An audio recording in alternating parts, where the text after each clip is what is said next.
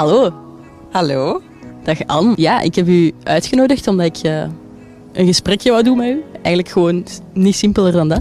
Dat is heel fijn, want ik praat namelijk heel graag. Ja, dat weet ik. Daarom dacht ik van, oké, ik moet Anne halen of roepen of sturen. Want uh, ja, ik denk wel dat dat een leuk gesprek zal zijn. Uh, ik hoop het. Ik hoop het voor u en voor de rest. oké, voor de mensen die u niet kennen, al denk ik wel dat heel veel mensen u wel gaan kennen. Wie is Anne Rijmen? Uh, Anne Rijmen, ja. Uh, uh, ik ben een Limburgse. Ik heb een lief. Ik heb uh, twee kinderen. Ik werk voor de radio. Al bijna, nee, al 23 jaar. Ehm, ik sport. Ik doe meer als dat ik denk dat mijn lichaam nog kan. Ehm, dat is het eigenlijk. Veel. Heel veel. Ja, het lijkt mij wel echt een super druk, druk leven of zo. Ja, ik denk dat iedereen... Uh, ja, dit is ook maar gewoon een fulltime job met een gezin. Zoals de meeste mensen, denk ik, hebben. Hè. Ja. Zwaar. Ja, ik ben hier uh, met een uh, busje met het logo van mijn podcast, Zachtmoedig. Ik heb gezien dat je dat ook volgt. Kei leuk. hoe belangrijk is voor u mentale gezondheid? Ja, dat is het belangrijkste. Hè. Want als het mentaal niet gaat, dan komt het fysiek ook niet. Dus het een hangt ook samen met het ander. Ik vind dat heel belangrijk. Ik heb zelf eigenlijk nog nooit mentale problemen gehad. Buiten een dip, maar dan noem ik niet echt mentale problemen. Uh, maar ik zie er wel meer en meer rondom mij. En ook jongeren van in de twintig, vroeg in de twintig, dat het precies toch allemaal veel is. En dan denkt je zo van, ja, hoe was dat dan vroeger bij mij? Maar ja, dat was zo precies of dat, dat toen nog niet bestond, of dat ik daar niet mee bezig was, of dat ik in een, in een omgeving omgroeide ja, waar, waar, dat niet was. Dus voor mij is dat ook wel nieuw. Snap je? Ja, ja ik snap het. Voor mij, voor mij is dat iets nieuws. Dat als iemand zegt bijvoorbeeld uh, op zijn 23ste, oh, ik heb een quarterlife crisis, dan denk ik, maar what the fuck, jong. Toen ik 24 was, uh, ik werkte 7 op 7, ik verdiende mijn geld, ik deed het al op voordat ik het binnen had. Uh, ik bleef her en der slapen, ik bleef in de studio's op de VRT slapen, om de dag nadien maar door te doen. Het was een en al feest. En ik heb dat zo doorgetrokken tot mijn 30ste. En toen dacht ik van ja, misschien telt dat ook niet voor iedereen, hè? Ik denk het niet.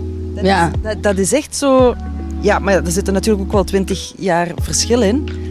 En er is toch iets gebeurd waardoor dat dat nu anders is. Ik zie dat bij mijn eigen kinderen ook.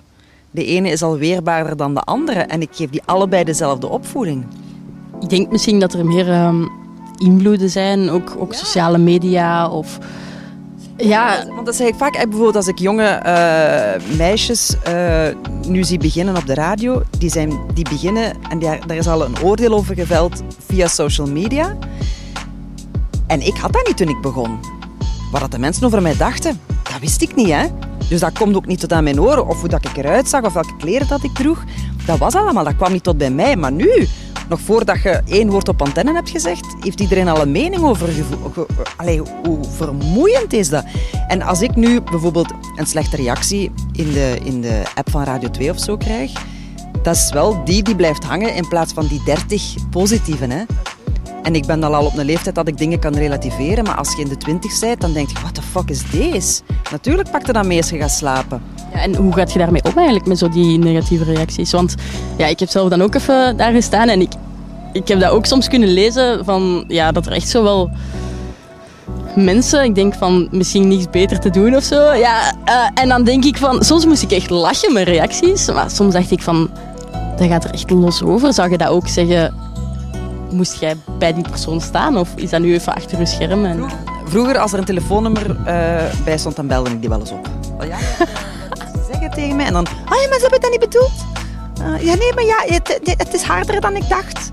Ik zeg, ja, maar ja, wat wilt je nu eigenlijk zeggen? Als het niet aanstaat, luister naar een andere radiozender. Of, dat, dat vraag ik me echt af. Hoe komt dat dat mensen reageren op iets? Ook zo al die lezersbrieven op die populaire kranten.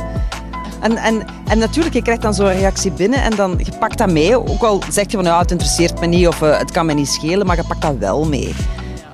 Dus, uh, en ik denk ook zo dat, dat is niet alleen op social media, hè, maar ook zo kinderen op school, in de lagere school. Maar iedereen is zo hard voor elkaar.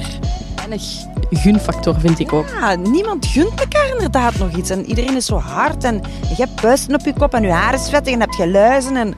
Oh jongens, ik, dat was bij ons vroeger allemaal zo niet. Dus ik vind dat wel zeer interessant om te zien hoe dat, dat allemaal aan keren is. Dat is. Er wordt wel veel meer aandacht ook aan, uh, aan gespendeerd, denk ik dat wel. Hè? Ja, absoluut. En um, ik weet nog vroeger, als, ik klein was, ja, mijn mama kwam niet bij mij liggen hè, als wij s'avonds gingen slapen. Want ja, het was gewoon ja, iedereen klaar, hè, bed in, doei, tot morgen. Maar nu is dat, mama, kan je nog met mij? Ik moet iets vertellen en dit is op school ge gebeurd. Uren praat ik met mijn kinderen. Hè. Uren, hè. En je kunt niet zeggen, trek het u niet aan, want dat wilt je niet horen als kind. Of als iemand het moeilijk heeft uh, in, puber, in, in, de puberteit of, of een jonge 20 jaar, ja, trek het u niet aan. Dat is gewoon een kutantwoord. Je moet dat niet zeggen, trek het u niet aan. Tuurlijk trek je dat aan. Komt wel goed. Ja, komt wel goed. En dan denk je toch, nee, het komt niet goed, want het is dan al de vierde week dat ze tegen mij vuile puistenkop zeggen. Dus tuurlijk komt het niet goed. Ja. Typische antwoorden. Heb je zo een boodschap voor um, misschien jongeren of volwassenen kan ook, dat ze op deze moment aan het struggelen zijn of zo?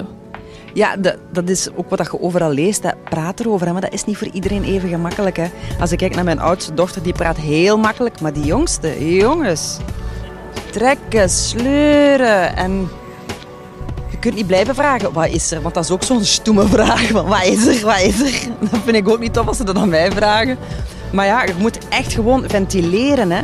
En ook bijvoorbeeld jonge ouders of, of, of, als, je, ja, of als je kinderen in de puberteit hebt of zo. Zaagt maar tegen elkaar. Hè. Zagen, hè. dat is ventileren. Hè. Vroeger kwamen de mensen op straat. Je kon tegen je buurvrouw een beetje zagen. Je kon in de winkel, de mensen praten nog tegen elkaar. kon daar een beetje zagen. Iedereen wist alles van iedereen in een dorp. Maar het was er dan wel uit. Ja. En nu zit iedereen, ah, de deur is op slot. Uh, het enige wat ik nog heb is hier mijn scherm. En daar ga ik mij op ontspannen. Maar dat is niet waar, hè. Je kunt echt beter s'avonds, als je kinderen in hun bed liggen, gaan zagen. Zagen is ventileren. Laat het dan maar uit. Oké, ik ga dat tip meenemen. Vooral ik ooit... En, en, dan merk je ook dat je niet alleen bent. Dat iedereen zegt, ah ja, maar ja, ik heb dat ook, maar ik kan het nooit durven zeggen. Ja, dat is denk ik ook wel een van de zwaarste emoties dat je kunt hebben. Is zo van, oké, ik sta er alleen voor of ik ben alleen op de wereld. Um, ja, dat is heftig. dat is niet, je staat niet alleen op de wereld. Ook al voelt je dat soms wel zo, maar dat is niet waar. Je kunt altijd wel ergens iemand in... Ay, dat hoop ik toch, dat je iemand in vertrouwen kunt, kunt nemen. Ja, allee, dat, ik hoop dat dat zo mag zijn, zal ik het zo zeggen. Eigenlijk zou er voor iedereen iemand moeten zijn. Anne, ik wil u bedanken voor uh, toch de moeite en de tijd te geven voor dit gesprek. Ik vond het een heel fijn gesprek en ik, uh, ik ken u nu een beetje meer.